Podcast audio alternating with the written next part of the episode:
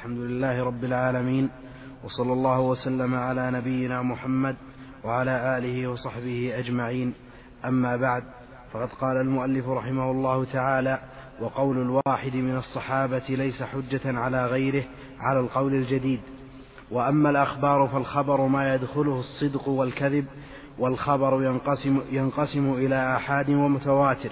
فالمتواتر ما يوجب العلم، وهو أن يرويه جماعة لا يقع, لا يقع التواطؤ على الكذب عن مثلهم، وهكذا إلى أن ينتهي إلى المخبر عنه، فيكون في الأصل عن مشاهدة أو سماع لا عن اجتهاد. والآحاد هو الذي يوجب العمل ولا يوجب العلم لاحتمال الخطأ فيه، وينقسم إلى قسمين: مرسل ومسند. فالمرسل ما اتصل إسناده، والمرسل ما لم يتصل إسناده.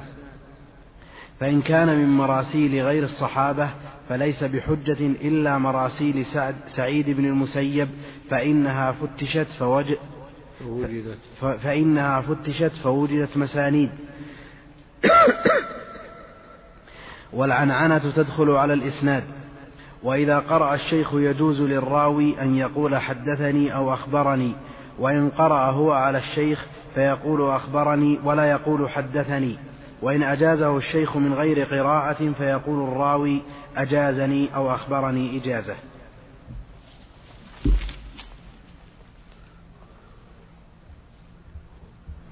الحمد لله رب العالمين، وصلى الله وسلم وبارك على عبده ورسوله نبينا محمد وعلى آله وصحبه أجمعين. لما أنهى الكلام عن الإجماع، وهو من الأصول المتفق عليها، لا سيما الإجماع النطقي القولي المنضبط، لأن الأمة لا تجمع على ضلاله، ذكر بعد ذلك قول الصحابي وهل يحتج به أو لا. فقال رحمه الله تعالى: وقول الواحد من الصحابة ليس حجة على غيره على القول الجديد. قول الصحابي لا يخلو إما أن يكون للاجتهاد والرأي فيه مجال أو لا. فإن لم يكن للاجتهاد والرأي والنظر فيه مجال فقد قرر أهل العلم أن له حكم الرفع قرر أهل العلم أن له حكم الرفع، وحينئذ يكون حجة. إذا كان للاجتهاد فيه مجال فلا يخلو إما أن يخالف هذا الصحابي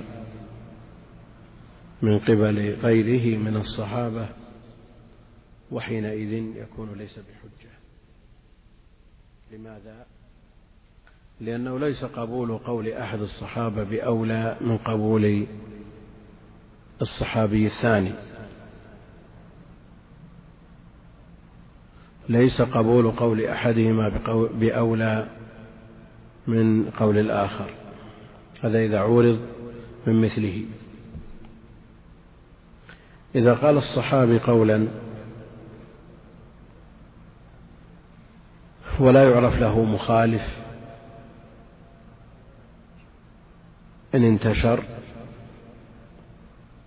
ولم يخالف، فهو الإجماع السكوتي الذي سبق القول فيه. الشوكاني ذكر فيه اثني عشر قولا على ما تقدم.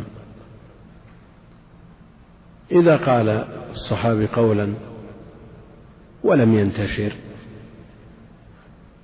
فيما يغلب على الظن، لا يوجد في هذه المسألة سوى قول هذا الصحابي، ليس فيها نص مرفوع، والمسألة مما للرأي فيه مجال ولم يعرف له مخالف من جنسه، فهذا محل الخلاف مما لم ينتشر، هذا محل الخلاف.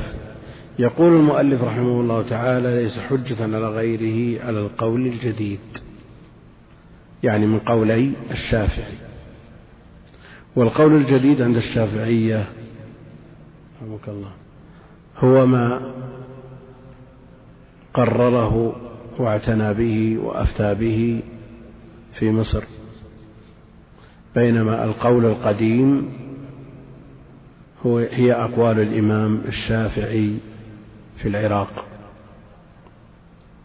والمعتمد عند الشافعية المقرر عندهم أن الفتوى على الجديد، لأن آخر الاجتهادين هو المعمول به عندهم، إلا في مسائل يسيرة يفتون فيها على القول القديم، وهي مدونة، هذه المسائل مدونة في مقدمة المجموع للنووي وفي الأشباه والنظائر للسيوطي وغيرهما ومنظومة أيضا.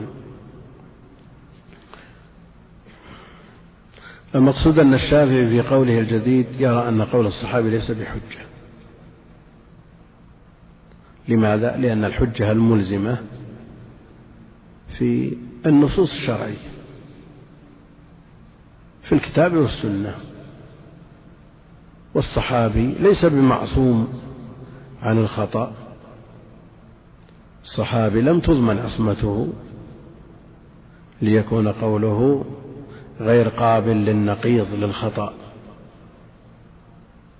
وما دام الاحتمال قائما في احتمال النقيض هو الخطأ، فإنه حينئذ يكون قوله ليس بحجة.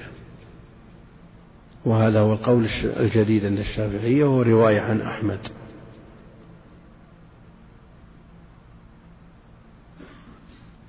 اختارها جمع من الحنابلة. والقول الثاني وهو القول القديم للإمام الشافعي ورواية عن أحمد أنه حجة، وبهذا قال جمع من أهل العلم،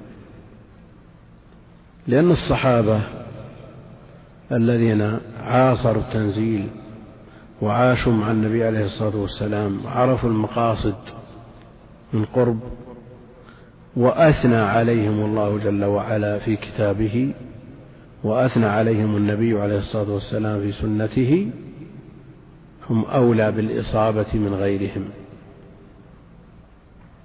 هم أولى بالإصابة من غيرهم والمسألة مفترضة فيما لا نص فيه. أما ما فيه نص فالعمدة النص، فإذا تجردت المسألة عن النص فعلى القول الثاني قبول قول الصحابي أولى من اجتهاد غيره من التابعين فمن دونهم. من أهل العلم من يرى أن الحجة في قول الخلفاء الراشدين،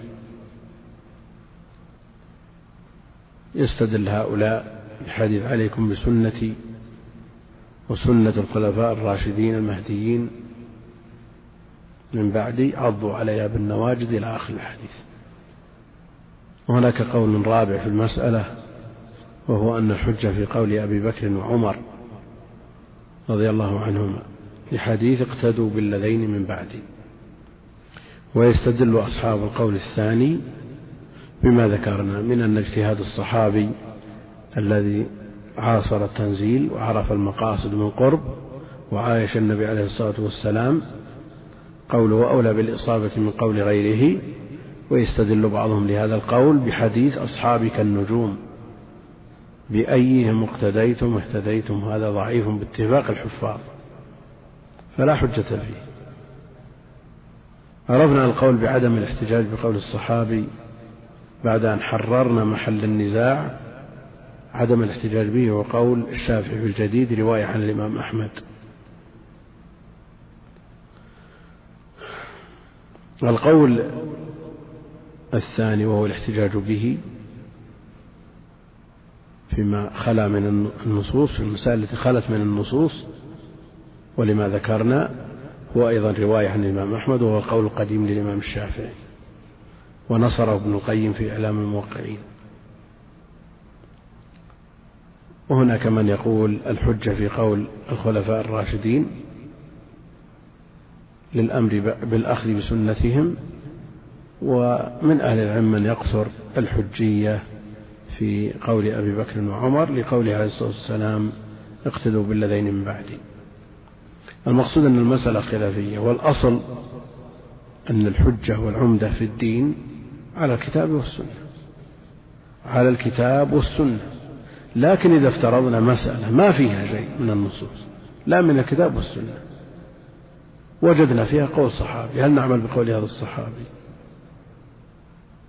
من الأصول التي يعتمد عليها الإمام أحمد اعتماد قول الصحابي، ويستدل به ويفتي بمضمونه كثيرا، وهو أيضا مقتضى عمل الأئمة غير الإمام أحمد، فإن كتب الفقه طافحة بأقوال الصحابة يعتمدون عليها ويستدلون بها.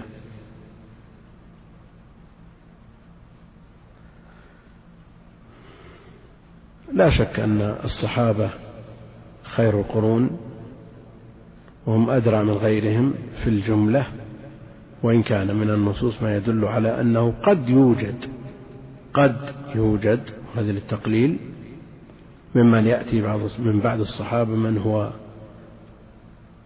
أوعى من بعض الصحابة، أنا أقول من الصحابة كلهم، من بعض الصحابة، ورب مبلغ أوعى من سامع. لا شك أن من يعمل في مسألة فيها قول صحابي ويقدمه على اجتهاده أنه لا يلام.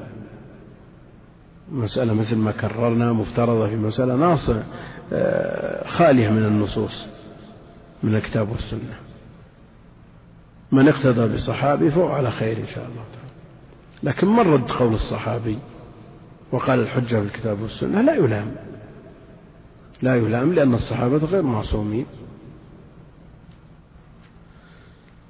بعد هذا يقول المؤلف رحمه الله تعالى الأخبار، يقول: وأما الأخبار فالخبر ما يدخله الصدق والكذب.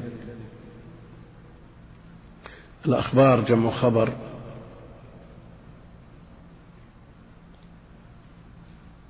وعرفه المؤلف في تعريفه عند أهل البلاغة ما يدخله في الصدق والكذب. هذا في الأصل ما يدخله الصدق والكذب لذاته وبغض النظر عن قائله، لذاته بغض النظر عن قائله. فقد يكون الخبر وهو في الأصل لا يحتمل الصدق, يحتمل الصدق والكذب لكونه صادر عمن لا يكذب، لا يحتمل إلا الصدق، كأخبار الله عز وجل وأخبار نبيه عليه الصلاة والسلام،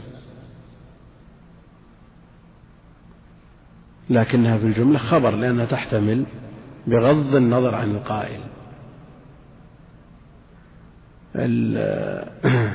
هناك من أخبارهم لا تحتمل الصدق كمسيلمة الكذاب، ومن عرف عنه الكذب، يعني وإن كان الاحتمال قائم لكنه إذا رمي بالكذب على النبي عليه الصلاة والسلام فإنه يطرح جميع ما يرويه، وكل خبر يأتي من قبله يكون مردودا، وعلى هذا حكما خبره لا يحتمل الصدق حكما، وإن كان الاحتمال قائم. لماذا؟ لأن النبي عليه الصلاة والسلام قال عن الشيطان صدقك وهو كذوب. لكن لو جاءك خبر عن شخص رمي بالكذب في الحديث وأنت ما تدري هل صدق في هذا الحديث أو كذب، ترد الخبر وتحكم عليه بأن الخبر موضوع، لأن فيه فلان وهو كذاب أو وضاع. فتعريفهم هذا بغض النظر عن القائل لذاته. والخبر ينقسم إلى آحاد ومتواتر، إلى آحاد ومتواتر، لأن الخبر لا يخلو إما أن يكون من مروي من طريق عدد جماعة لا يقع التواطؤ منهم على الكذب عن مثلهم وأسندوه إلى شيء محسوس، لا يحتمل تواطؤهم على الكذب، ولا بد أن يكون عن مثلهم في جميع طبقات الإسناد أو يروى من طريق من لم يبلغ هذا العدد الذي رفع احتمال التواطؤ على الكذب. وإن شئت فقل الآحاد ما لم تتوافر فيه شروط المتواتر، فالمتواتر من التواتر هو التتابع، من التواتر هو التتابع. وعرفه المؤلف رحمه الله تعالى هو أن يرويه جماعة لا يقع التواطؤ على الكذب عن مثلهم، وهكذا إلى أن ينتهي المخبر عنه.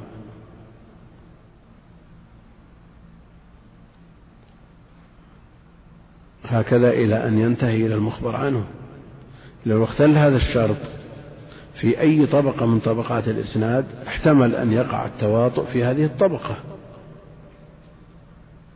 فلا بد أن يكون هذا الشرط مستصحبا في جميع طبقات الإسناد لنجزم بأنهم لم يتواطؤوا على الكذب، ولا بد من إسناده إلى شيء محسوس، إما سماع أو رؤية ومشاهدة أو غيرهما، ولا يكون يدخل في هذا العقليات والأمور المستنبطة ومثلها الإشاعات. فالإشاعات ولو كثر ناقلوها فإنها لا تفيد العلم ولا يقع الجزم بصدقها ما لم تتوافر فيها الشروط. حافظ بن حجر رحمه الله تعالى يقول الإشاعات هو ما يشاع من الأخبار ولو كثر ناقلوه فإنه لا يفيد القطع ولو كثر الناقلون. الآن يصدر خبر من جهة ما ثم تتناقله وسائل الإعلام في الشرق والغرب، ألوف مؤلف يتناقلون هذا الخبر، لكن هل يفيد التواتر؟ له، لأن أصله ما استند إلى شيء محسوس، لا عن رؤية ومشاهدة ولا عن سماع. عمر بن الخطاب رضي الله عنه لما دخل المدينة ووجد الناس حول المنبر، المدينة كلهم مجتمعون حول المنبر، والنبي عليه الصلاة والسلام معتزل النساء في المشربة، وفي الحديث الصحيح أهل المدينة كلهم تناقلوا خبر أن النبي عليه الصلاة والسلام طلق نساء. النبي عليه الصلاة والسلام حصل بينه وبين نسائه ما يحصل من البشر، طلبوا منه مطالب، فآلى أن يعتزل النساء شهرا وجلس في المشربة، اعتزلهن،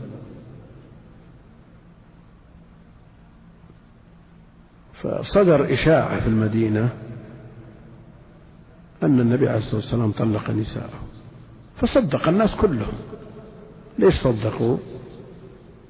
لأنه اعتزل، خلاص جلس وحده بدون نساء ولمدة شهر. فوافقت هذه الإشاعة بعض التصرفات التي قد يظن منها صدق هذه الإشاعة، فصدق الناس بهذا الخبر. فدخل النبي عليه الصلاة والسلام بعد أن استأذن مرارا على دخل عمر رضي الله عنه بعد أن استأذن مرارا فسأل لو طلقت النساء، قال لا، فثبت أن هذه مجرد إشاعة ولو كثر ناقلوها. فالإشاعات لا يعتمد عليها، ولو كثر ناقلوها. ومثلها ما ينقل في مثل هذه الظروف من أخبار. وسهلت الآن سهل ترويج الإشاعات، والناس في مثل هذه الظروف في أوقات الفتن تشرئب أنفسهم إلى تلقي مثل هذه الأخبار، وسرعان ما ينتشر الخبر في أقطار الأرض. المقصود أن الإشاعات يعني على المسلم أن يتثبت، على المسلم أن يتثبت. وأهل العلم وضعوا شروط شديدة لمن تقبل روايته ومن ترد، فلا بد من اعتبارها. فعلينا نعتني بهذا الباب، لأن الإشاعات ضررها عظيم، ضررها عظيم، فالتثبت أمر لا بد منه. يقول إلى المخبر عنه فيكون في الأصل عن مشاهدة أو سماع لا عن اجتهاد، يعني المسائل العقلية التي يتوصل فيها إلى النتائج بطريق العقل.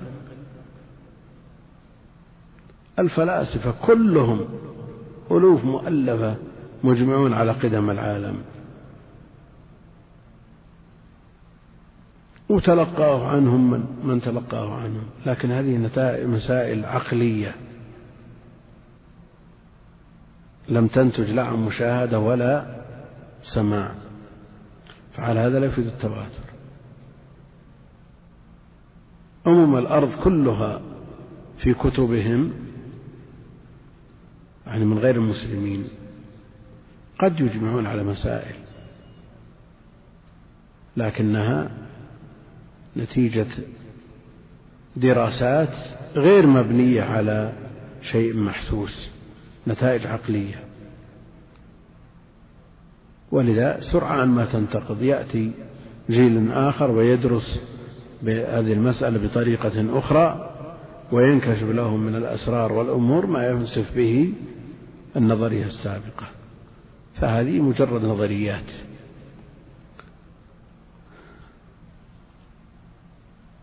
والأحد جمع أحد، الأحد جمع أحد. وقد سئل ثعلب وهو إمام أئمة اللغة معروف، هل الآحاد جمع أحد؟ فقال حاشا أن يكون للأحد جمع، أما أن يكون جمع الواحد فنعم.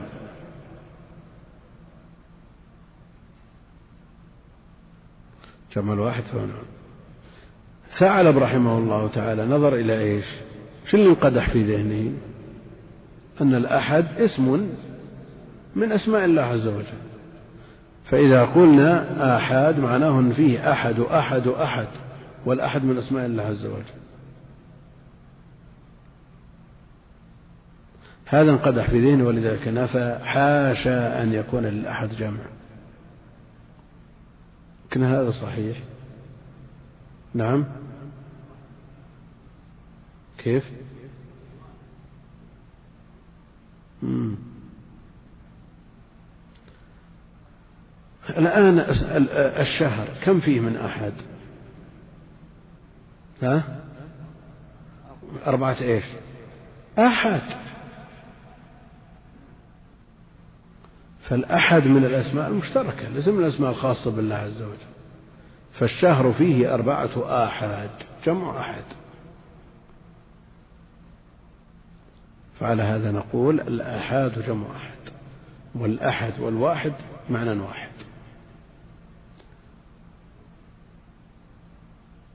ويعرفون الآحاد خبر الواحد بأنه ما اختل فيه شرط من شروط التواتر. بعض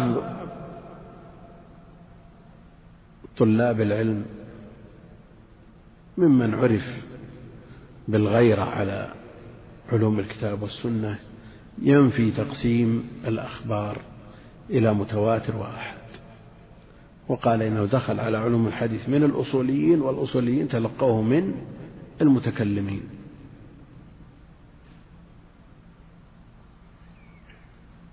نعم.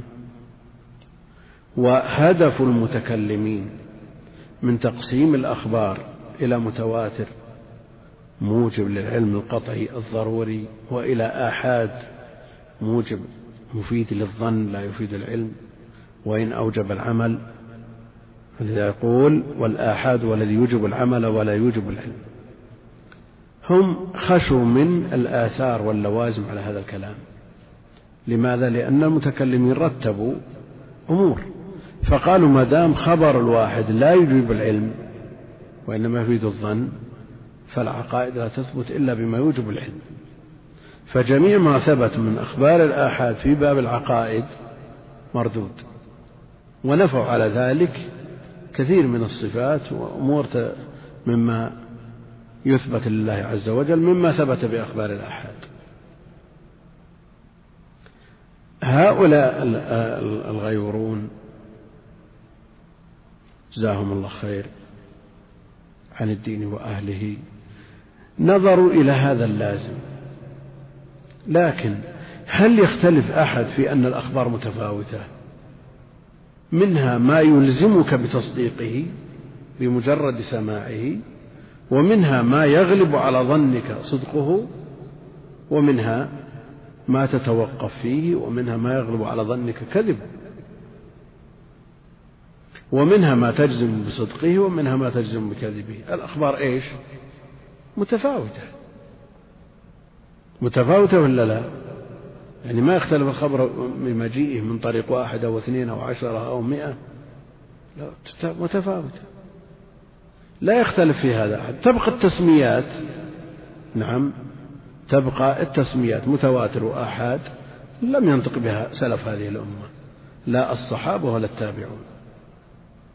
لكن لو طردنا هذا الكلام نفينا كثير من الاصطلاحات العلمية في جميع العلوم الشرعية، حتى في التفسير والحديث والفقه والعقائد نفينا جميع هذه الاصطلاحات إذا قلنا لا نثبت إلا ما ثبت عن الصحابة والتابعين. إذا عرفنا مأخذ هذه الكلمة ومدلول هذه الكلمة وما يلزم من إطلاق هذه الكلمة واحترزنا عن هذا اللازم، واستعملت هذه الكلمة من الأئمة الموثوقين المعتبرين، لماذا لا نقول اصطلاح ولا مشاحة بالاصطلاح؟ شيخ الإسلام ابن تيمية ولا يشك أحد في رسوخ قدمه في علوم الكتاب والسنة وفي نصر السنة وقمع البدع والرد على المبتدعة، يقسم الأخبار إلى أحد متواتر وأحد. ونخشى من اللوازم الم... نعم نقسم ون... ونعتني بهذا التقسيم ونمثل له بالأمثلة التي مثل بها شيخ الإسلام وغيره ممن اعتنى بهذا التقسيم، ولا نلتزم باللازم ولا نلتزم باللازم والم... الذي لازم عليه المحظور الشرعي.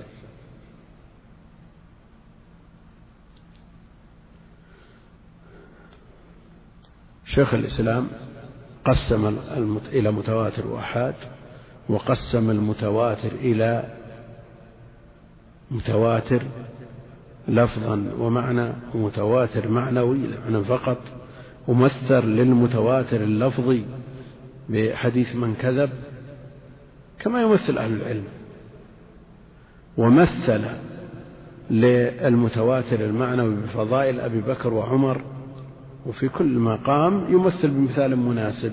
يعني في منهاج السنة والكتاب موضوع للدفاع عن الصحابة، لا سيما أبي بكر وعمر، مثل بفضائل أبي بكر وعمر، قال متواتر تواتر معنوي. حديث المسح على الخفين تبلغ التواتر. حديث الشفاعة والحوض هل يستطيع أحد أن يتبع تصديقها عن نفسه؟ متواتر، لكنه تواتر معنوي. ابن الصلاح وغيره يشيرون إلى أن مثل هذا التقسيم لا يوجد عند أهل الحديث. لماذا؟ على سبيل الخصوص التواتر لا يوجد عند أهل الحديث، مع أنهم أثبتوا ومثلوا له. لماذا لا يوجد عند أهل الحديث المتواتر؟ لأنه ليس بحاجة إليه. الحديث يبحث في الخبر من حيث الثبوت وعدم. علماء الحديث يبحثون عن الأخبار من حيث الثبوت وعدمها وعدم الثبوت. الخبر المتواتر هل يحتمل الثبوت وعدمه؟ لا يحتمل، إذا لا يبحثون. المقصود أن إقرار مثل هذا التقسيم لا يلزم عليه أي محظور. والشيخ أحمد شاكر لما اعتمد هذا التقسيم رحمه الله وقال بعد ذلك: ولا تنظر إلى لوازم المبتدعة فإنهم يريدون بالآحاد ويقصدون من ورائه غير ما تقصده أنت. لأن حينما يقسمون إلى متواتر وأحاد ويقولون أحاد ظني يوجب يوجب العلم، لا يوجب العلم، إنما هو موجب للظن، هو موجب للعمل عند جميع من يعتد بقوله من أهل العلم، موجب للعمل في جميع أبواب الدين. إذا وصل إلى درجة القبول موجب للعمل عند جميع من يعتد بقوله من أهل العلم. إذا أوجب العمل في جميع أبواب الدين بما في ذلك العقائد والأحكام والفضائل والتفسير والقراءات وغيره، موجب للعلم، موجب للعمل. ننظر في مسألة العلم، ماذا يراد بالعلم؟ العلم عندهم الذي لا يحتمل النقيض، يعني خبر صادق مئة بالمئة ما يحتمل نقيض. خلاص بلغك هذا الخبر الزم.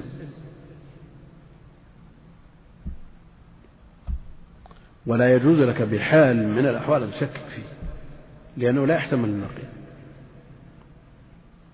إذا قلنا هذا العلم، هذا هو العلم. والظن الاحتمال الراجح، يعني الذي يغلب على الظن ثبوته. الظن هو الاحتمال الراجح. نأتي براو من الرواة وليكن إمام من أئمة المسلمين، مالك بن أنس نجم السنن، مالك بن أنس نجم السنن، يعني إذا نقل الإمام مالك أو جاءنا حديث من طريق الإمام مالك نحلف عليه ونجزم بأن الإمام مالك ما أخطأ ولا سهى ولا غفل، نجزم بهذا. نعم، حفظ لمالك رحمه الله تعالى بعض الأوهام، وما دام حفظ له بعض الأوهام وهو ما يندرج تحت الأصل المقرر في الشرع أنه غير معصوم، ومن يعرو من الخطأ والنسيان ما في لا مالك ولا غير مالك، حفظ عليه بعض الأوهام. إذن إذا جاءك طريق خبر من طريق مالك كم تعطيه نسبة؟ تعطيه مئة بالمئة. ألا يحتمل أنه واهم في هذا الخبر؟ إذن نزلت النسبة ولو واحد بالمئة، وما دام نزل عن مئة بالمئة إلى تسعة وتسعين، ثمان وتسعين، وقول في كثير من الثقات إلى تسعين، إلى خمس وثمانين، إلى ثمانين، هذا ظن غالب. إذن مفيد لإيش؟ للظن.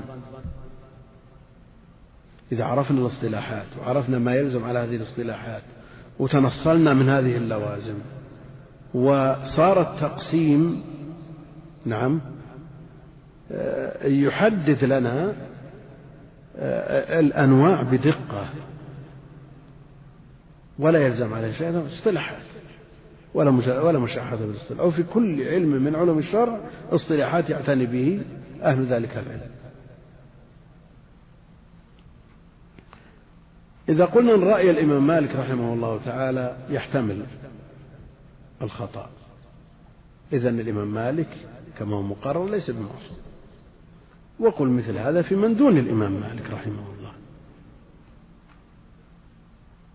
فعلى هذا خبر الإمام مالك يفيد الظن، يفيد الظن الغالب. يعني جاءك شخص من أوثق الناس عندك فقال جاء زيد، جاء زيد، تستطيع أن تحلف أن زيد جاء كأنك رأيته أنت؟ نعم. هل تستطيع أن تقول إن فلان أخبرك أوثق الناس عندك، نعم، بأن فلانا من الناس زنى بفلانة وهو أوثق الناس عندك، هل تستطيع أن تشهد عليه؟ نعم، أو تحلف على أنه زنى؟ إذن يحتمل خبره النقيض، فما أفادنا العلم اللي هو نتيجته مئة بالمئة. إذن نزل عن هذه النسبة وهو أوثق الناس عندك.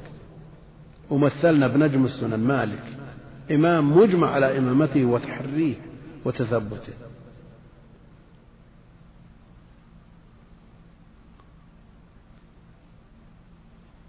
أقول خبر الواحد بهذا التقرير وهو بمعرفة، بعد معرفة العلم والظن، ويقابل الظن الوهم الذي هو الاحتمال المرجوح، والاحتمال المساوي يسمونه الشك. أقول إذا استوعبنا هذا التقرير قلنا أن خبر الواحد لا يوجب العلم وإنما يفيد الظن، هذا في الأصل، مع أنه موجب للعمل اتفاقا بإجماع من يعتد بقوله من أهل العلم. دع عنك من يقول أن خبر واحد لا يقبل في العقائد من أشاعرة وغيرهم، ودع عنك من لا يحتج بخبر واحد أصلا كالمعتزلة. هذا ما لنا بهم لازم، ما لنا بهم لازم، هذا ما لنا مدعو، لأننا لا نعتد بخلافهم. ف إذا قلنا أنه موجب للعمل في جميع أبواب الدين، وعرفنا فرقنا بين العلم والظن وقلنا أنه يفيد الظن، يبقى أنه قد يفيد العلم بالقرائن، يفيد العلم بالقرائن. ليش؟ لأن الاحتمال، احتمال الخطأ في خبر الثقة ضعيف، ولولا هذا الاحتمال لقلنا أنه موجب للعلم. هذا الاحتمال الضعيف إذا وجد قرينة تقابل هذا الاحتمال ارتفع هذا الاحتمال، فصار خبره موجب للعلم، موجب للعلم. وهذا ما قرره شيخ الإسلام ابن تيمية وابن القيم رحمه الله في الصواعق، وابن حجر وجمع غفير من أهل العلم، يقول الخبر الواحد. وأيضا ابن رجب في شرح البخاري في مواضع يقرر أن خبر الواحد احتفت به قرينة يوجب العلم. وش مفهومه؟ أنه إذا لم تحتف به قرينة فالاحتمال الخطأ قائم. من القرائن التي قررها أهل العلم التي تحتف بخبر الواحد حتى يصل إلى درجة إفادة العلم، وعرفنا أن كيف ترقى خبر الواحد بالقرينة إلى أن يفيد العلم، لأن الاحتمال الذي أنزله أصلا من إفادة العلم ضعيف، فجاءت هذه القرينة فقاومت هذا الاحتمال، فكأن هذا الاحتمال غير موجود. قالوا كون الحديث في الصحيحين أو في أحدهما هذه قرينة على لشدة تحري الشيخين وانتقائهما للمتون والأسانيد، كون الحديث مروي بطرق متباينة سالمة من القوادح والعلل، كون الحديث متداول بين الآئمة، يروي إمام عن إمام عن إمام عن إمام، مالك أحمد عن الشافعي عن مالك. يعني لو, لو وهم مالك يحتمل أن يوافقه الشافعي على الوهم ويروي عنه؟ لا يحتمل. إذا وهم مالك والشافعي يوافقهم الإمام أحمد والحديث فيه خطأ؟ لا يمكن. إذن هذه القرائن قابلت ذلك الاحتمال، فارتقى خبر الواحد إلى إفادة العلم. يقول ولا يوجب العلم الاحتمال الخطأ فيه، وينقسم إلى قسمين. أنا ورانا سفر الآن فنقف على هذا ونكمل إن شاء الله الأسبوع القادم. اللهم كم باقي على الآن؟ جزاكم الله خير. اللهم سمعني يا الله يا الله. سبحانك اللهم الله أعلم. وصلى الله وسلم وبارك على عبده ورسوله نبينا محمد وعلى آله وصحبه أجمعين. بسم الله الرحمن الرحيم. الحمد لله رب العالمين، وصلى الله وسلم على نبينا محمد وعلى آله وصحبه أجمعين. أما بعد، فقد قال المؤلف رحمه الله تعالى: وينقسم الآحاد إلى قسمين: مرسل ومسند. فالمرسل ما اتصل إسناده، والمرسل ما لم يتصل إسناده، فإن كان من مراسيل غير الصحابة فليس بحجة، إلا مراسيل سعيد بن المسيب فإنها فتشت فوجد فوجدت مسانيد. والعنعنة تدخل على الإسناد. وإذا قرأ الشيخ يجوز للراوي أن يقول حدثني أو أخبرني، وإن قرأ هو على الشيخ فيقول أخبرني ولا يقول حدثني، وإن أجازه الشيخ من غير قراءة فيقول الراوي أجازني أو أخبرني إجازة من غير قراءة. كل النسخ قراءة. هم؟ ما في غيره؟ نسخ ثاني ما في؟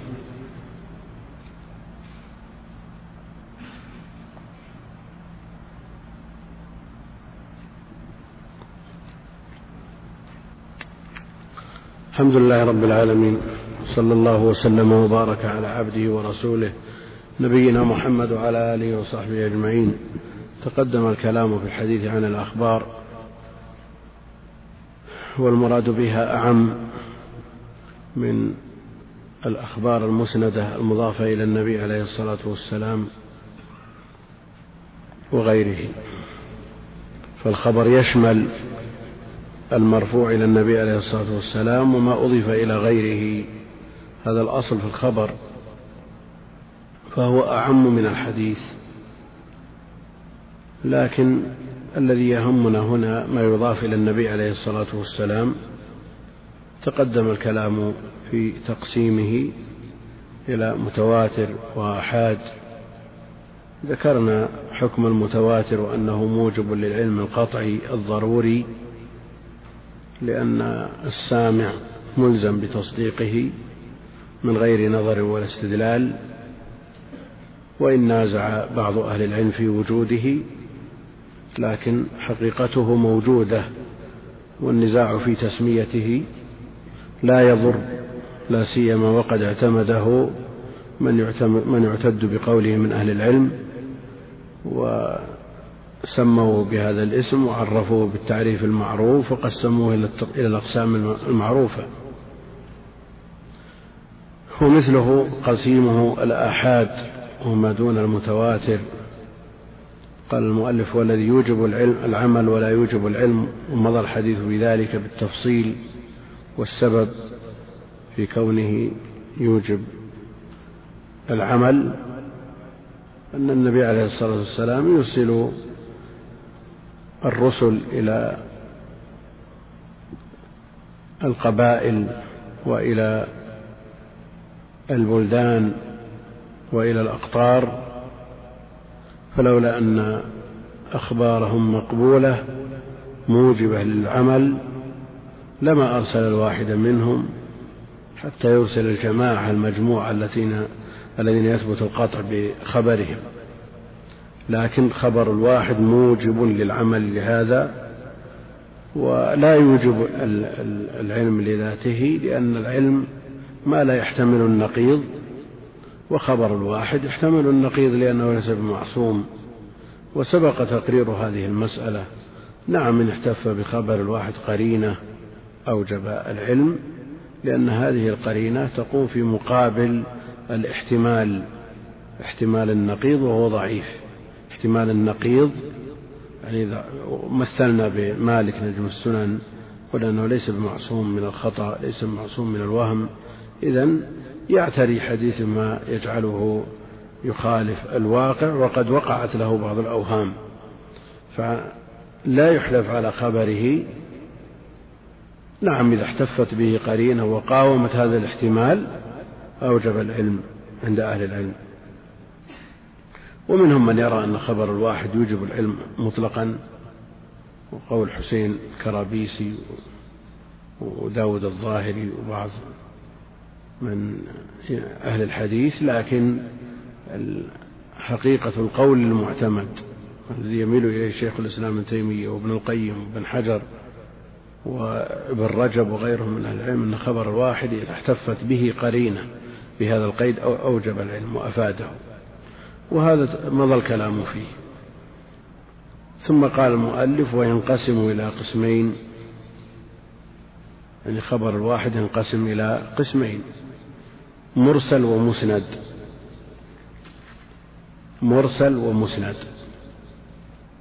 أولا متى يوجب العمل خبر الواحد؟ إذا ثبت، إذا وصل إلى درجة القبول بأن كان صحيحا إما لذاته أو لغيره، أو كان حسنا لذاته أو لغيره، يعني في دائرة القبول. والصحيح عند أهل العلم ما نقله العدل الضابط عن مثله مع اتصال السند من غير اتصاف بعلة ولا شذوذ، وقول الحافظ العراقي: وأهل هذا الشان قسموا السنن إلى صحيح وضعيف وحسن، فالأول المتصل الإسناد بنقل عدل ضابط الفؤاد عن مثله من غير ما شذوذ وعلة قادحة فتوذي. فإذا صح الخبر أوجب العمل، سواء كان صح بذاته أو لغيره بأن كان حسنا لذاته وتعددت طرقه أوجب العمل أيضا. ومثله إذا نزل قليلا عن حد الصحيح إلى درجة القبول، ما يسمى بأدنى الصحيح وهو الحسن، ما لم يصل إلى الضعف، فإذا كان حسنا لذاته أو حسنا لغيره بأن كانت مفرداته ضعيفة ضعفا قريبا محتملا وتعاضدت، قابلا للانجبار وتعاضد بعضها مع بعض، فإنها ترتقي إلى درجة الحسن لغيره ويحتج به حينئذ. وحجة خبر الواحد عمدة وحجة عند أهل العلم، موجب للعمل في جميع أبواب الدين، في جميع أبواب الدين، فتثبت به العقائد، تثبت به الأحكام، تثبت به الآداب والفضائل، تثبت به يثبت به التفسير والقراءة وغير ذلك.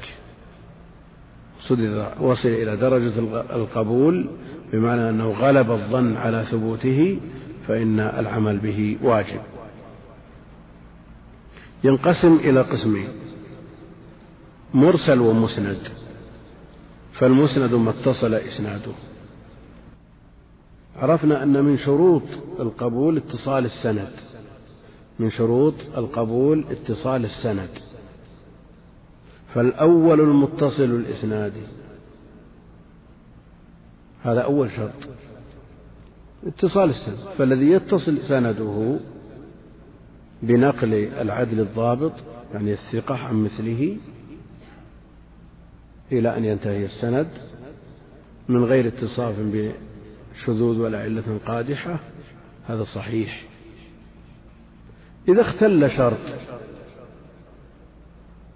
إذا اختل شرط وشرط الاتصال بأن حصل الانقطاع في السند في أي طبقة من طبقات الإسناد، حكم على الخبر بأنه ضعيف، بأنه ضعيف لاختلال شرط من شروط القبول وهو اتصال السند.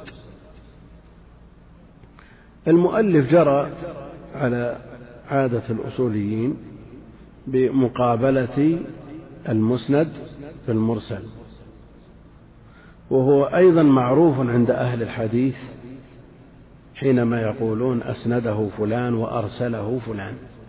فإذا قالوا أسنده فلان مرادهم بذلك أنه وصل إسناده، يعني رواه بسند متصل. وإذا قالوا أرسله فلان معناه أنه حصل أو رواه بسند فيه شيء من الانقطاع في أي طبقة من طبقاته. لكن أهل العلم يجعلون الانقطاع قسمين: قسم ظاهر وقسم خفي، انقطاع ظاهر وانقطاع خفي. الآن المؤلف أطلق المسند بإزاء المتصل، فقال المسند ما اتصل إسناده، مع أن أهل الحديث يختلفون في تعريف المسند. فمنهم من يقول المسند المتصل كما هنا، ومنهم من يقول المسند المرفوع، ومنهم من يقول المسند المرفوع المتصل. وهنا اعتمد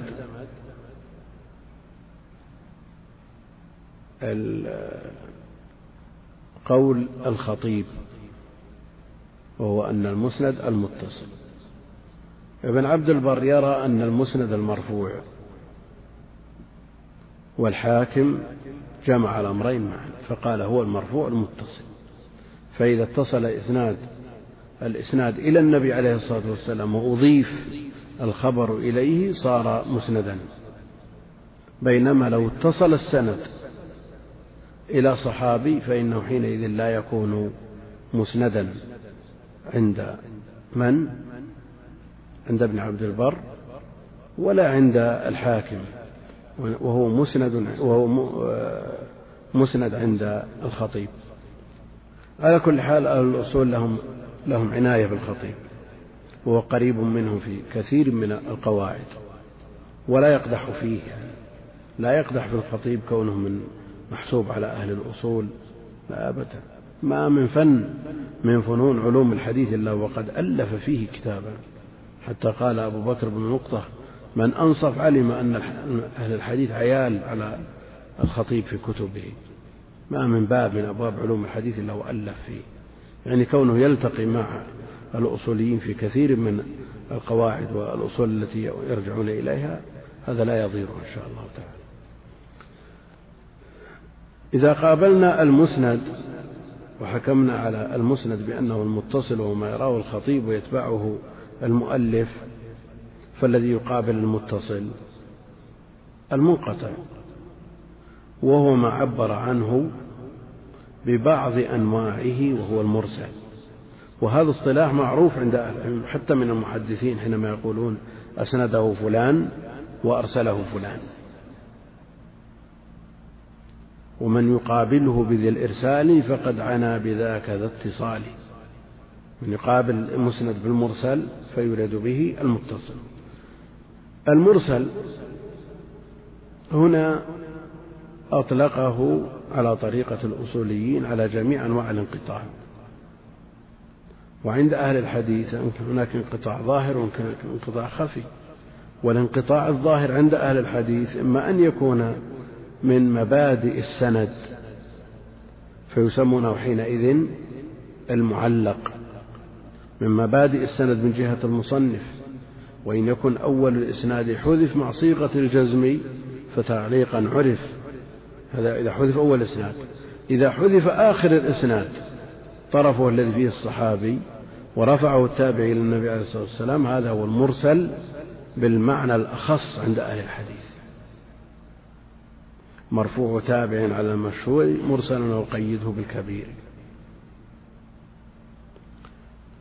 إذا كان الانقطاع في أثناء السند، فإن كان بواحد أو بواحد من أكثر من موضع، يعني لا على التوالي، يسمونه المنقطع.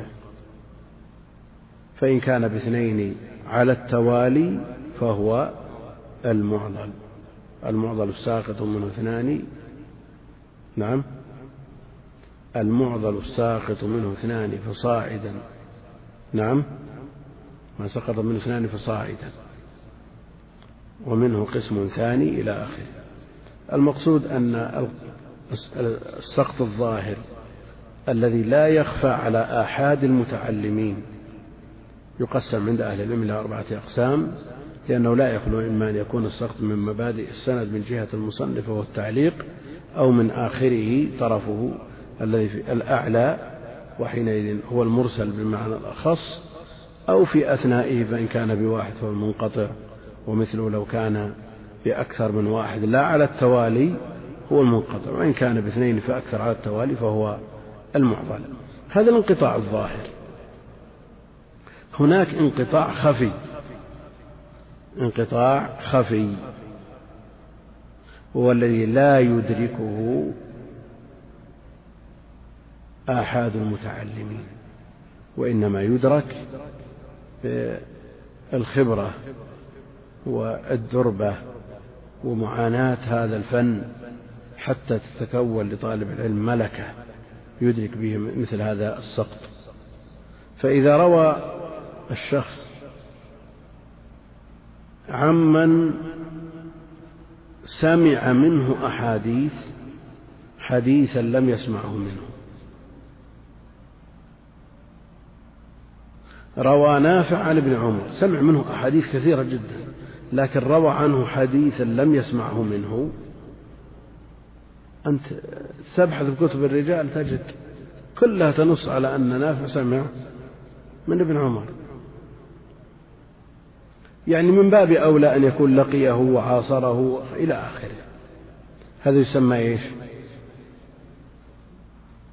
سمع منه سمع منه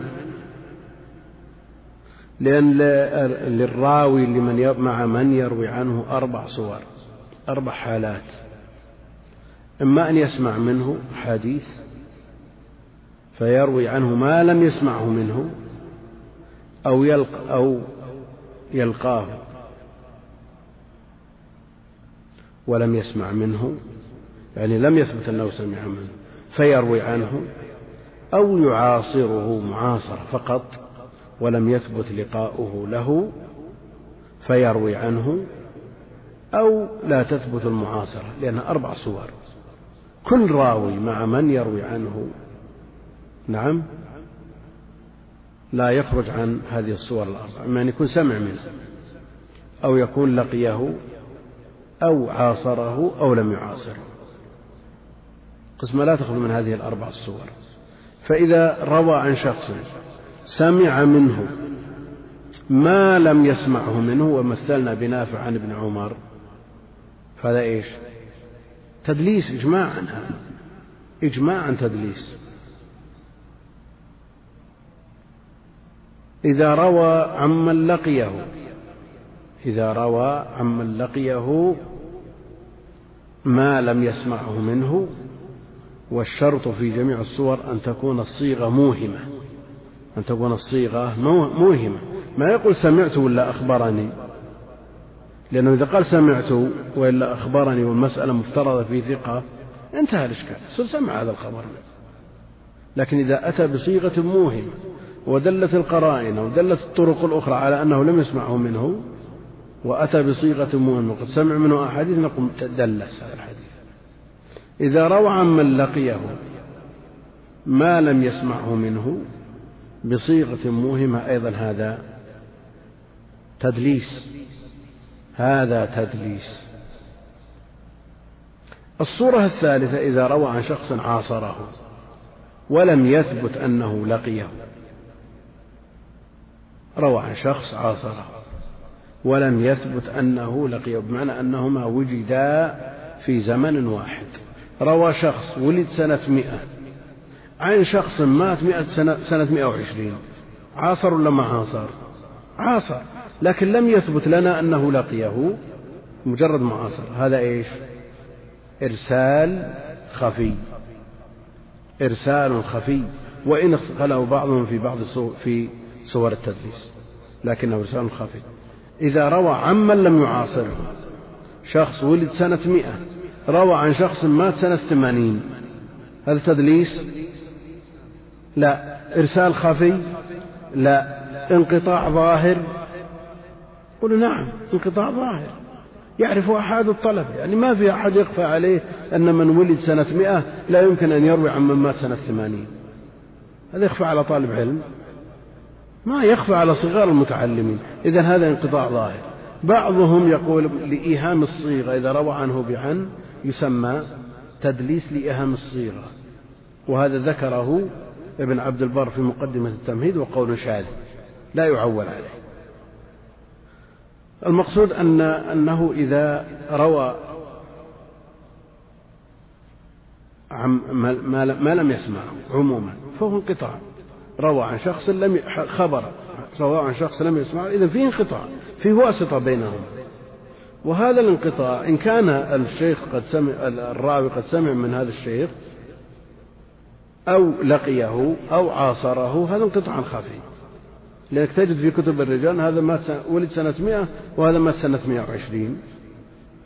مدرك وعشرين مدرك إدراك بين.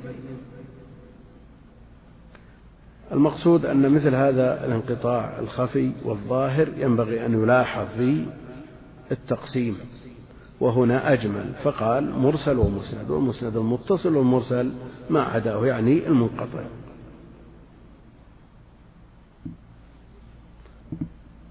فالمسند ما اتصل إسناده، والمرسل ما لم يتصل إسناده. فجعل المرسل بإزاء الأقسام كلها. المرسل الذي لم يتصل إسناده حجة وليس بحجة،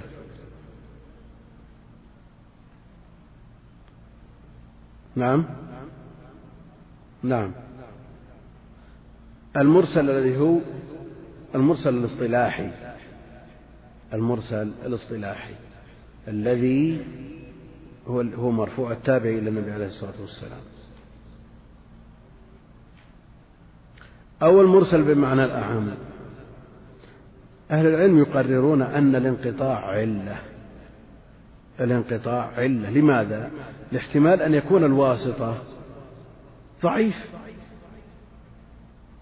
لاحتمال أن يكون الواسطة ضعيف. إذن لا بد أن نعرف عين من روى عنه، ثم بعد ذلك هل هو ثقة نقبل، إذا كان غير ثقة نرد. إذا لم يذكر اسمه أصلا هل نثق بخبره؟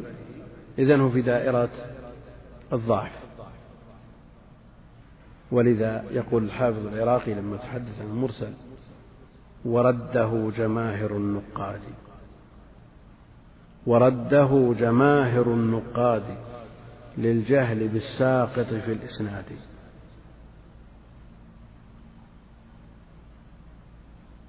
ورده جماهر النقاد للجهل بالساقط في الإسناد،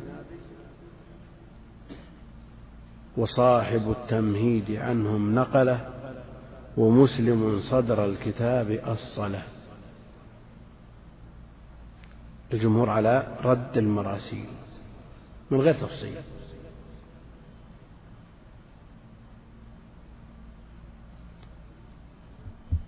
ورده جماهر النقاد للجهل بالساقط في الإسناد، وصاحب التمهيد عنهم نقله، ومسلم صدر الكتاب أصله. لكن الخلاف موجود في المتقدمين، حتى قال بعضهم أن التابعين بأسرهم يقبلون المراسيل، التابعين بأسرهم يقبلون المراسيل.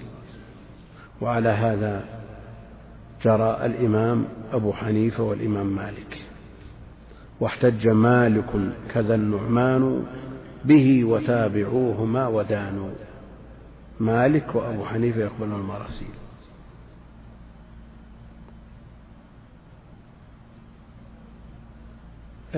الطبري نقل الإجماع على قبول المراسيل، إجماع التابعين على قبول المراسيل، مع أن الخلاف معروف عن سعيد سعيد بن المسيب، وهو سيد من سادات التابعين، لا يمكن إغفال قوله. كيف ينقل الطبري؟ هل خفي عليه قول سعيد؟ ما خفي عليه، لكن مثل ما أشرنا سابقا أن الإجماع عند الطبري قول الأكثر، الإجماع عند الطبري قول الأكثر، فلا يلتفت إلى قول سعيد مع قول الأكثر.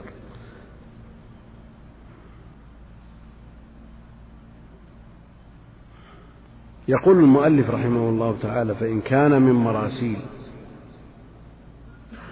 غير الصحابة فليس بحجة. مراسيل الصحابة إذا روى الصحابي عن النبي صلى الله عليه وسلم حديثا لم يسمعه منه، إذا روى الصحابي عن النبي عليه الصلاة والسلام حديثا لم يسمعه منه، إما لصغر سنه أو غيبته أو تأخر إسلامه. صحابي روى عن النبي صلى الله عليه وسلم أبو هريرة روى عن النبي عليه الصلاة والسلام خبرا قبل الهجرة، وأسلم عام خيبر سنة السابعة، ابن عباس من صغار الصحابة، عائشة رضي الله عنها جميعا، روى عن النبي عليه الصلاة والسلام أخبار قبل الهجرة. إيش نقول؟ مراسيل صحابة لا بد فيها من واسطة. يقول فإن كان من مراسيل غير الصحابة فليس بحجة. إذا مراسيل الصحابة حجة ليست بحجة، حجة.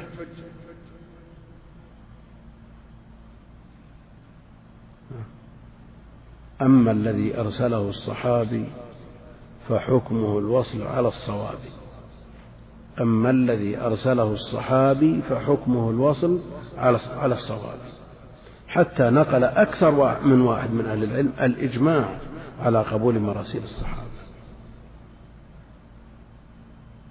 نقل الإجماع على قبول مراسيل الصحابة. أبو إسحاق الاسفرايني يقول مراسيلهم كمراسيل غيرهم، مراسيل الصحابة كمراسيل غيرهم. الذين يقبلون مراسيل الصحابة شو يقولون؟ يقول الصحابي إن لم يكن سمع الخبر من النبي عليه الصلاة والسلام بمعنى أنه أعاده إليه، فالاحتمال أنه سمعه من صحابي آخر، هذا الذي يغلب على الظن. الاحتمال الأقوى أنه سمعه من صحابي آخر وأسقط هذا الصحابي، والصحابي سواء ذكر أو حذف ما يضر، لأن الصحابة كلهم عدول. يعني هل يتصور أن يروي صحابي عن تابعي؟ نعم يتصور عقلا، لكن الذي يغلب على الظن، والأحكام مبنية على غلبة الظن، أن الصحابي إنما يروي عن صحابي آخر، فلهذا نقل الاتفاق على قبول مراسيل الصحابة. وخالف أبو إسحاق الاسفرايني وقال هي مثل مراسيل غيرهم، لأن الصحابي احتمال يروي عن تابع فيسقط هذا التابعي، والتابعي الاحتمال قائم أنه ثقة أو غير ثقة.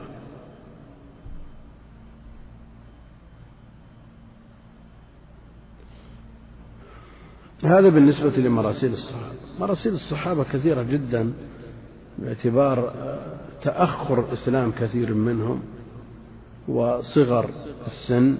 الغيبة أيضا، عمر رضي الله عنه كان يغاب، يتناوب المجيء للنبي عليه الصلاة والسلام، فما بالك بغيره. أحداث الصحابة مثل عائشة، ابن عباس، ابن الزبير، نعم هؤلاء يرون أحاديث وقصص ووقائع لم يشهدوها. حديث بدء الوحي ترويه عائشة، بدء الوحي قبل أن تولد بأزمان تروي عائشة. لكن بعض أهل العلم يميل ويستروح إلى النبي عليه الصلاة والسلام قص عليها قصة، قص عليها قصة. المقصود أن مثل عائشة لصغر سنها، أو مثل أبي هريرة تأخر إسلامه، أو مثل ابن عباس لصغر سنه، أو ابن الزبير، هؤلاء قد يرون بعض الوقائع بواسطة فيسقطون الواسطة. ولذا يقول أن ابن عباس لم يروي عن النبي عليه الصلاة والسلام مباشرة إلا أربعة أحاديث، وجميع مروياته فيها واسطة، ويحذف الواسطة. هذا أشار إليه الغزالي في المستصفى وغيره، لكن الحافظ بن حجر قال إنه وجد مما ثبت سماعه من النبي عليه الصلاة والسلام من قبل ابن عباس من الصحيح والحسن ما يزيد على الأربعين. المقصود أنها بالنسبة لمروياته حتى الأربعين قليلة، فدل على أن هناك وسائط بالنسبة لصغار الصحابة. ولذا يقرر أهل العلم أن مراسيل الصحابة في حكم الموصول، هذا الواسطة كأنه مذكور، أما الذي أرسله الصحابي حكم الوصل على الصحابة على الصواب. مراسيل غير الصحابة من التابعين عرفنا فيها الخلاف، عرفنا فيها الخلاف، والجمهور على ردها مطلقا.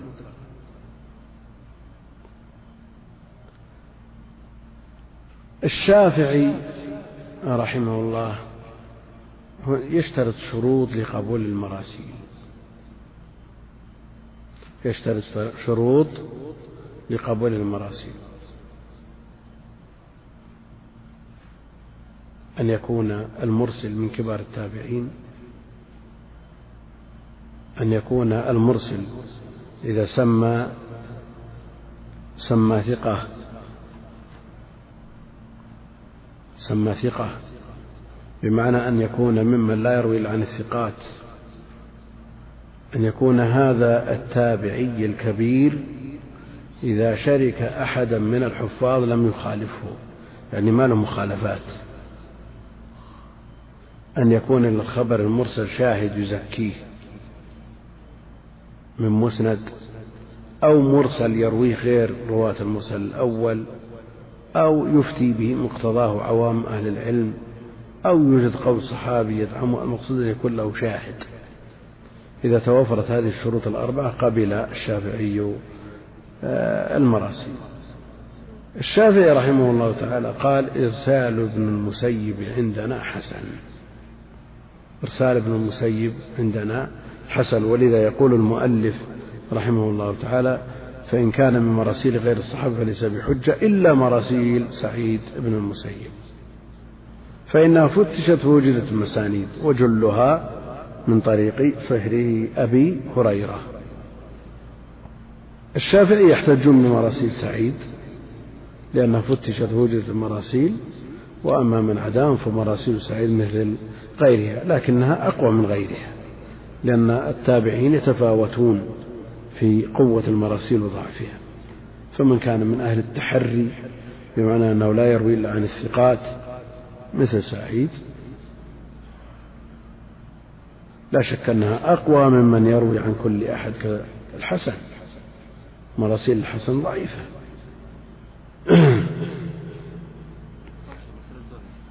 نعم، مراسيل سعيد الزهري أيضا فيها قوة، فيها قوة لكن ليست مثل مراسيل سعيد. يقول: والعنعنة تدخل على الإسناد. العنعنة هي رواية الحديث بصيغة عن، هي رواية الحديث بصيغة عن. العنعنة رواية الحديث بصيغة عن، حدثنا فلان عن فلان عن فلان عن فلان، اسمها عنعنة. تدخل على الإسناد.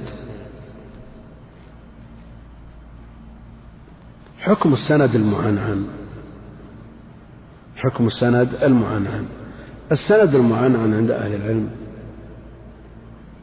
مختلف فيه، فمنهم من قال له منقطع، ما لم يقل حدثنا وسمعت وأخبرنا فهو خل وبقل، ما له قيمة، حكم عليه بالانقطاع. ومنهم من يقول يحكم له بالاتصال بشرطين معروفين عند أهل العلم: أن يكون الراوي سالم من وصمة التدليس، ألا يكون مدلسا، والثاني أن يكون قد لقي من روى عنه في القول المشهور المعروف المنسوب للبخاري، أو عاصره أو عاصره ثبتت معاصرته له على القول المعروف عن الإمام مسلم.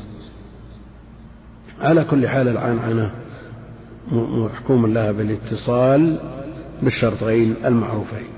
وحكم عن، حكم أن السند المؤنن مثل السند المعنعن.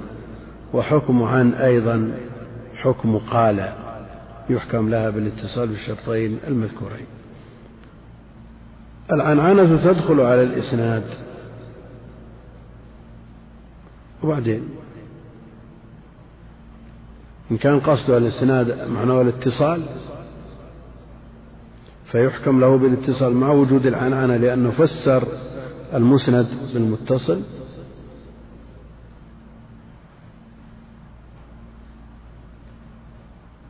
فهو مقبول. وإذا قرأ الشيخ نعم السند المؤنث من السند المؤنث، وحكم عن حكم أن حكم عن فالجل سووا وحكم أن حكم عن فالجل سووا والقطع نحل البرديجي حتى يبين الوصل في التخريج. الناس بسط هذه المسائل يعني يحتاج إلى دروس المصطلح ما هو، لكن نحن نشير إشارات لعلها تفي بالغرض. وإذا قرأ الشيخ يجوز للراوي أن يقول حدثني وأخبرني، وقرأه على الشيخ يقول أخبرني ويقول حدثني، وأن أجازه الشيخ من غير رواية فيقول أجازني وأخبرني إجازة. أشار المؤلف هنا إلى بعض طرق التحمل، وأشرنا في درس الأمس أن طرق التحمل ثمان: السماع من لفظ الشيخ، القراءة على الشيخ، الإجازة، المناولة، المكاتبة،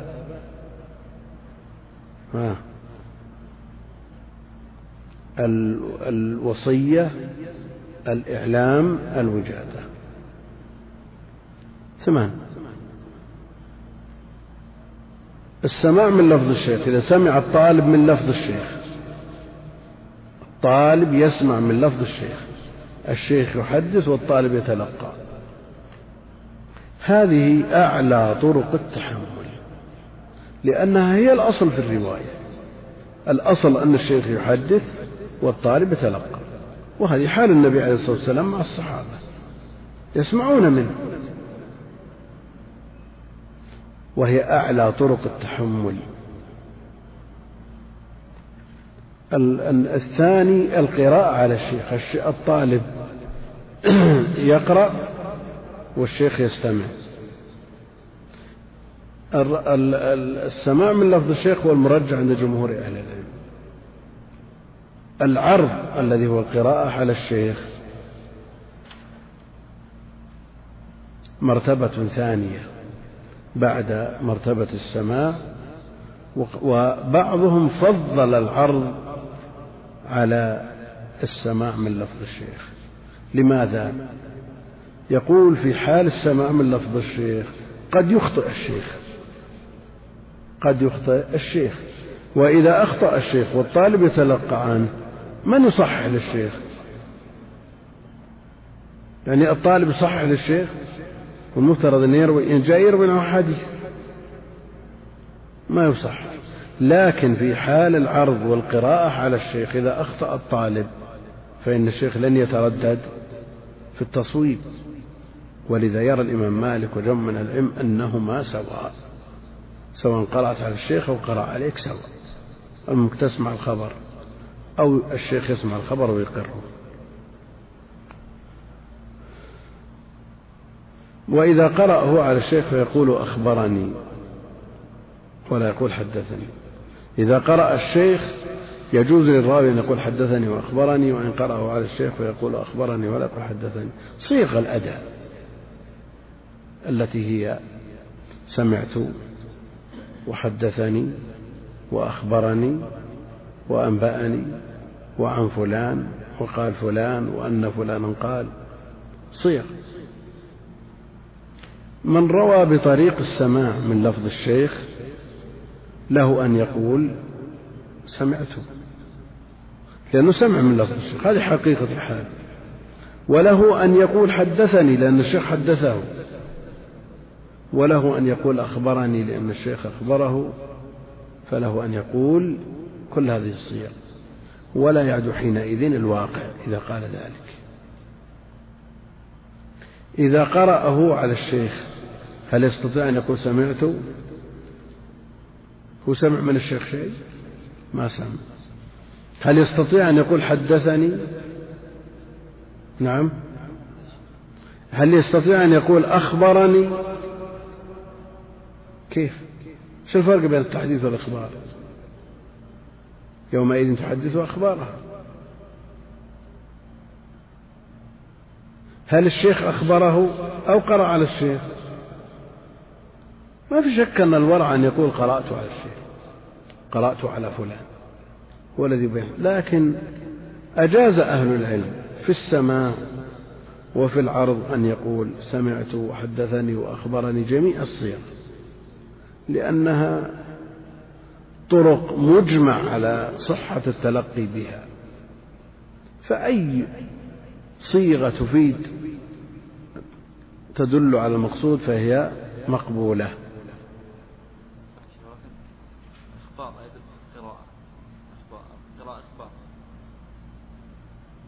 لكن أنا اللي أخبرتك كنت أخبرتني لما تقرأ علي، أنا أخبرتك بشيء لكن هذا إخبار، في إقرار فيه إقرار، وهل يشترط أن يقول نعم أو لا يشترط؟ المسألة معروفة عنها. لكن الإقرار هل فيه إخبار؟ نعم. الآن لما تقول لي قدم زيد وأقول لك صحيح، أصير أخبرتك بقدوم زيد ولا أنت اللي أخبرتني؟ لكن أنت بتقول أخبرتني، أخبرني فلان.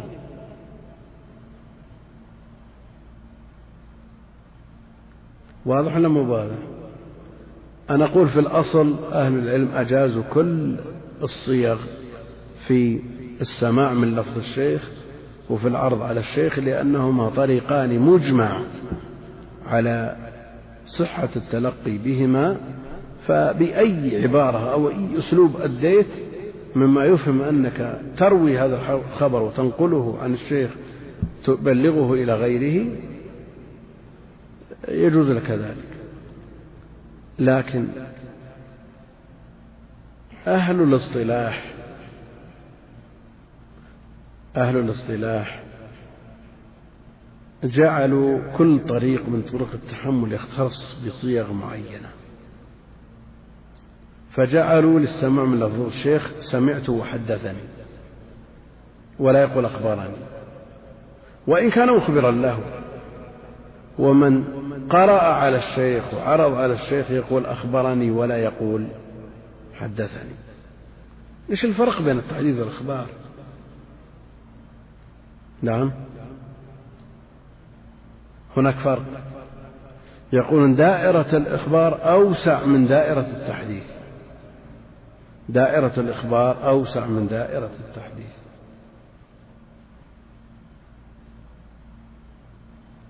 فالتحديث لا يحصل إلا بالمشافهة، مشافهة المخبر المحدث من لمن يتحدث معه، بينما الإخبار يحصل بالمشافهة، يحصل بالقرينة، يحصل بنصب علامة، يحصل بالمكاتبة، كل هذا إخبار. ولذا لو قال زيد من الناس من حدثني بقدوم فلان فهو عتيق، فهو حر. من حدثني، فجاء واحد كتب له ورقة قال خادم فلان، يعتق ولا ما يعتق؟ نعم ما يعتق، ما حدثه يا أخي، كتب له كتابه، ما ينفع. أنه بالتحديث الآن هو يقول من حدثني، ما قال من أخبرني. يقول من حدثني بقدوم فلان فهو حر، جاء واحد وكتب له خطاب أنه قدم فلان ما يعتق. لكن لو قال من أخبرني بقدوم فلان فأخبره بكتابه وبنصب علامه وبشيء، خلاص يعتق، لأن دائرة الإخبار أوسع من دائرة التحديث. فهم يقولون يختص التحديث والسماع بطريق السماع من لفظ الشيخ، وأما الإخبار فباعتبار دائرته أوسع فيخصص للعرض على الشيخ والقراءة عليه. وكثير من العلم يعتني التفريق بين صيغ الأداء الصادرة عن الشيوخ عناية فائقة، فيجعل هذا لهذا وهذا لذا، كل منهم من لا يفرق. فتجد مسلم ولو عناية فائقة في التفريق بين هذه الصيغ يقول حدثنا فلان وفلان وفلان، قال فلان حدثنا وقال الآخرون أخبرنا أو العكس، فهو يهتم بها. لكن مثل إسحاق رحمه الله بن راهويه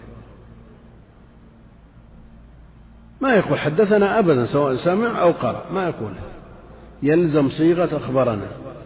البخاري رحمه الله تعالى مع جمع من أهل العلم لا يرون التفريق، فيؤدي بأي صيغة تفيد المراد. لكن أهل الاصطلاح خصوا التحديث بالسماع من لفظ الشيخ والإخبار من بالقراءة على الشيخ، والمسألة اصطلاحية. وإذا قرأ الشيخ يجوز للراوي أن يقول حدثني وأخبرني، وإن قرأه على الشيخ فيقول أخبرني ولا يقول حدثني لأنه لم يشافهه، وإن أجازه الشيخ من غير قراءة أو من غير رواية كما في نسختي فيقول أجازني أو أخبرني إجازة.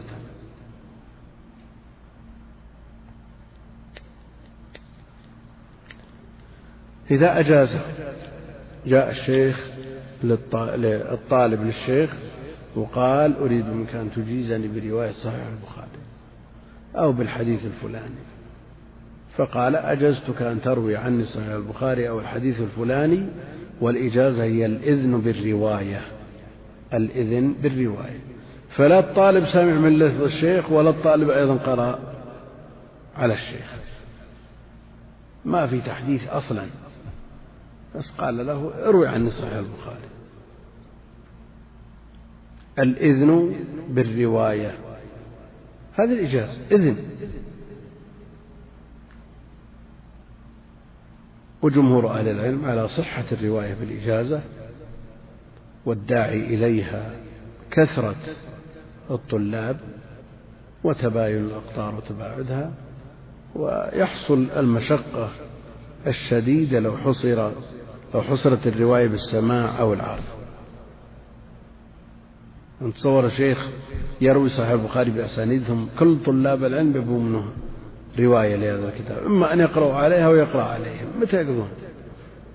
يروح أفواج ويجي أفواج، واللي فاتوا شيء واللي واللي سافر قبل ما يكمل الكتاب. لكن من السهل جدا أن يكون كتب سنده في ورقة أو ثبت ويقول له تفضل خلاص أجزتك أن تروي عني صحيح البخاري، وأجيز مثل هذا للحاجة الماسة إلى ذلك.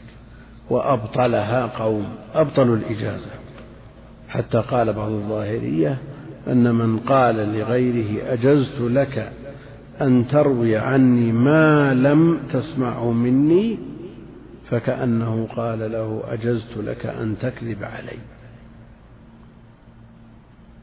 أجزت لك أن تكذب علي. وقال بعضهم لو جازت الإجازة لبطلت الرحلة. المقصود أن كثير من أهل العلم الجماهير على جوازها، وقال بعضهم بأنها باطلة. نعم. لا ما اتفق على تكون التفصيل بالطرق الثمانية ومتى تصح وما لا تصح، مظنة المصطلح. نعم يا أخي المصطلح الملوها الأخوان، شرحناه سنين، في بعض الكتب عرض ثلاث مرات وشرح ثلاث مرات بعض الكتب. هو الأشرطة الأخوان عندهم المصطلح اخرها الباعث، الحديث كامل يا أخي، النخبة كاملة. نعم ألفية العراقي قدر كبير منها مسجل، فالمصطلح يعني مطروق ما فيه إشكال، لكن حنا نشرح على قدر ما يحتاج إليه في توضيح مثل هذا الكتاب المعتصر، لا أقول مختصر. ولذلك تجدون تسمعون ما فيه إطالة ولا فيه مزيد تفصيل، يناسب يعني صغر الكتاب. نعم والله إن بين وقال، لأنه أحيانا الشريط إذا قلت حدثني تسمع شريط للشيخ ابن باز أو ابن عثيمين تقول حدثني ابن باز أو ابن عثيمين، يحتمل التدليس، لأن مثل هذا قد يسلكه بعض التدليس ليوهم غيره أن الشيخ تفرد به وخصه بهذا الخبر. لا شك أن هذا تشبع تشبع بما لم يعطى. لو قال سمعت من الشريط خلاص ما أحد يحدد التهم، سمعت من لفظ الشيخ. إن بين يا أخي أولى وأورع أن يقول سمعت من لفظ الشيخ بشريط، مش المانع يا أخي.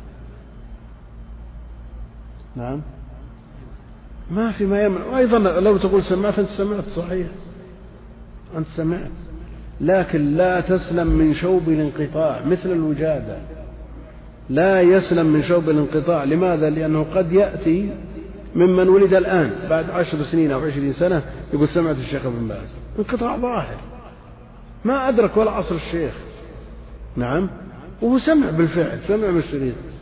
في الأصل أنها منقطعة مثل الوجادة، إلا أن فيها شوب اتصال باعتبارك سمعت لفظ، فالبيان هو الأولى، لا سيما أن التشبع والتكثر عن طلاب العلم وإيهام السماع من من المباشر من لفظ الشيخ، أو إيهام الرحلة للقاء الشيخ. أحيانا أنت ما ما رأيت الشيخ ابن عثيمين مطلقا، فتقول سمعت الشيخ ابن عثيمين، تنحي إن أنك رحلت إلى بلده وتلقيت عنه، وهكذا. هذا إيهام، هذا تشبع بما لم يعطى، وطالب علم ينبغي أن يكون صريحا، فإذا خشي من هذه الأمور يوضح. ولا أجمل من قول من يقول أما إني لم أكن في صلاة ولكني لدغت. نعم، هو رأى الكوكب الذي انقض، هم رأوه، لو سكت على هذا الحد قال نعم رأيته بيتهم، لكن بينفي، بيبين حقيقة الحال، الأمر كما هو. أما إني لم أكن في صلاة ولكني لدغت، يا أخي أنت قل والله ما رحلت الشيخ ابن عثيمين ولا رأيت الشيخ ابن عثيمين لكني سمعته بشريط، بينقص من قدرك شيء، هذا رفعة بلا شك. والحديث الصحيح المتشبع بما لم يعطى كلابس ثوب يزور، الحديث الصحيح. وكم من طالب يزعم ويدعي أنه فعل وترك لأنه سمع بشريط ولا سمع بواسطة ولا سمع، والله المستعان.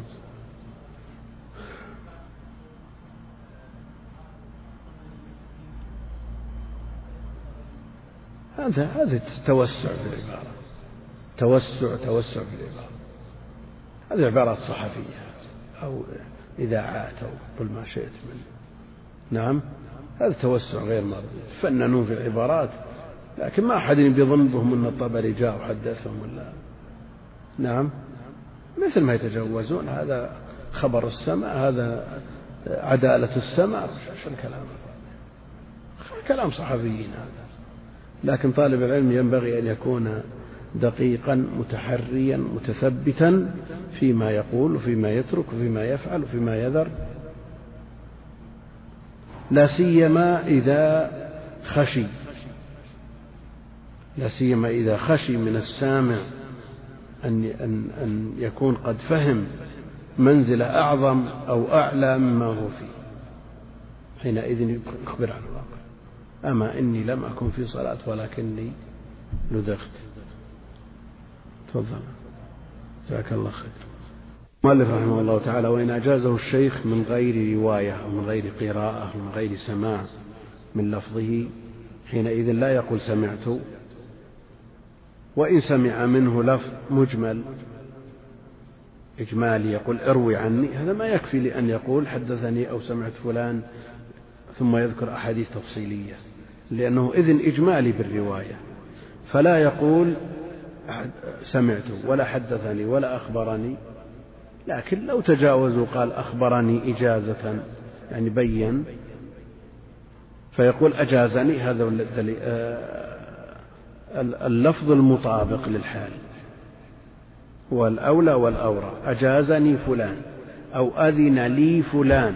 لكن إن قال حدثني إجازة أو أخبرني إجازة أو قال عن فلان، لا سيما المتأخرين يستعملون العن عن في الإجازة، وكثر استعمال عن في ذا الزمن، إجازة وهي بوصل ما قمن. قمن سليمان، ها؟ لكن قمن ولا قمن؟ خير خير، هذا واحد من الأخوان، ها؟ قمن بكثر، وهي كذلك بالفتح.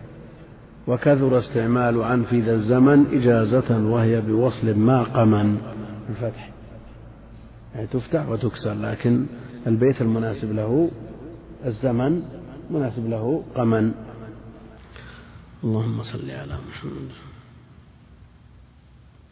أيها الأحبة في الله، ما تبقى من مادة هذا الشريط تتابعونها في الشريط التالي مع تحيات إخوانكم في تسجيلات الراية الإسلامية بالرياض، والسلام عليكم ورحمة الله وبركاته.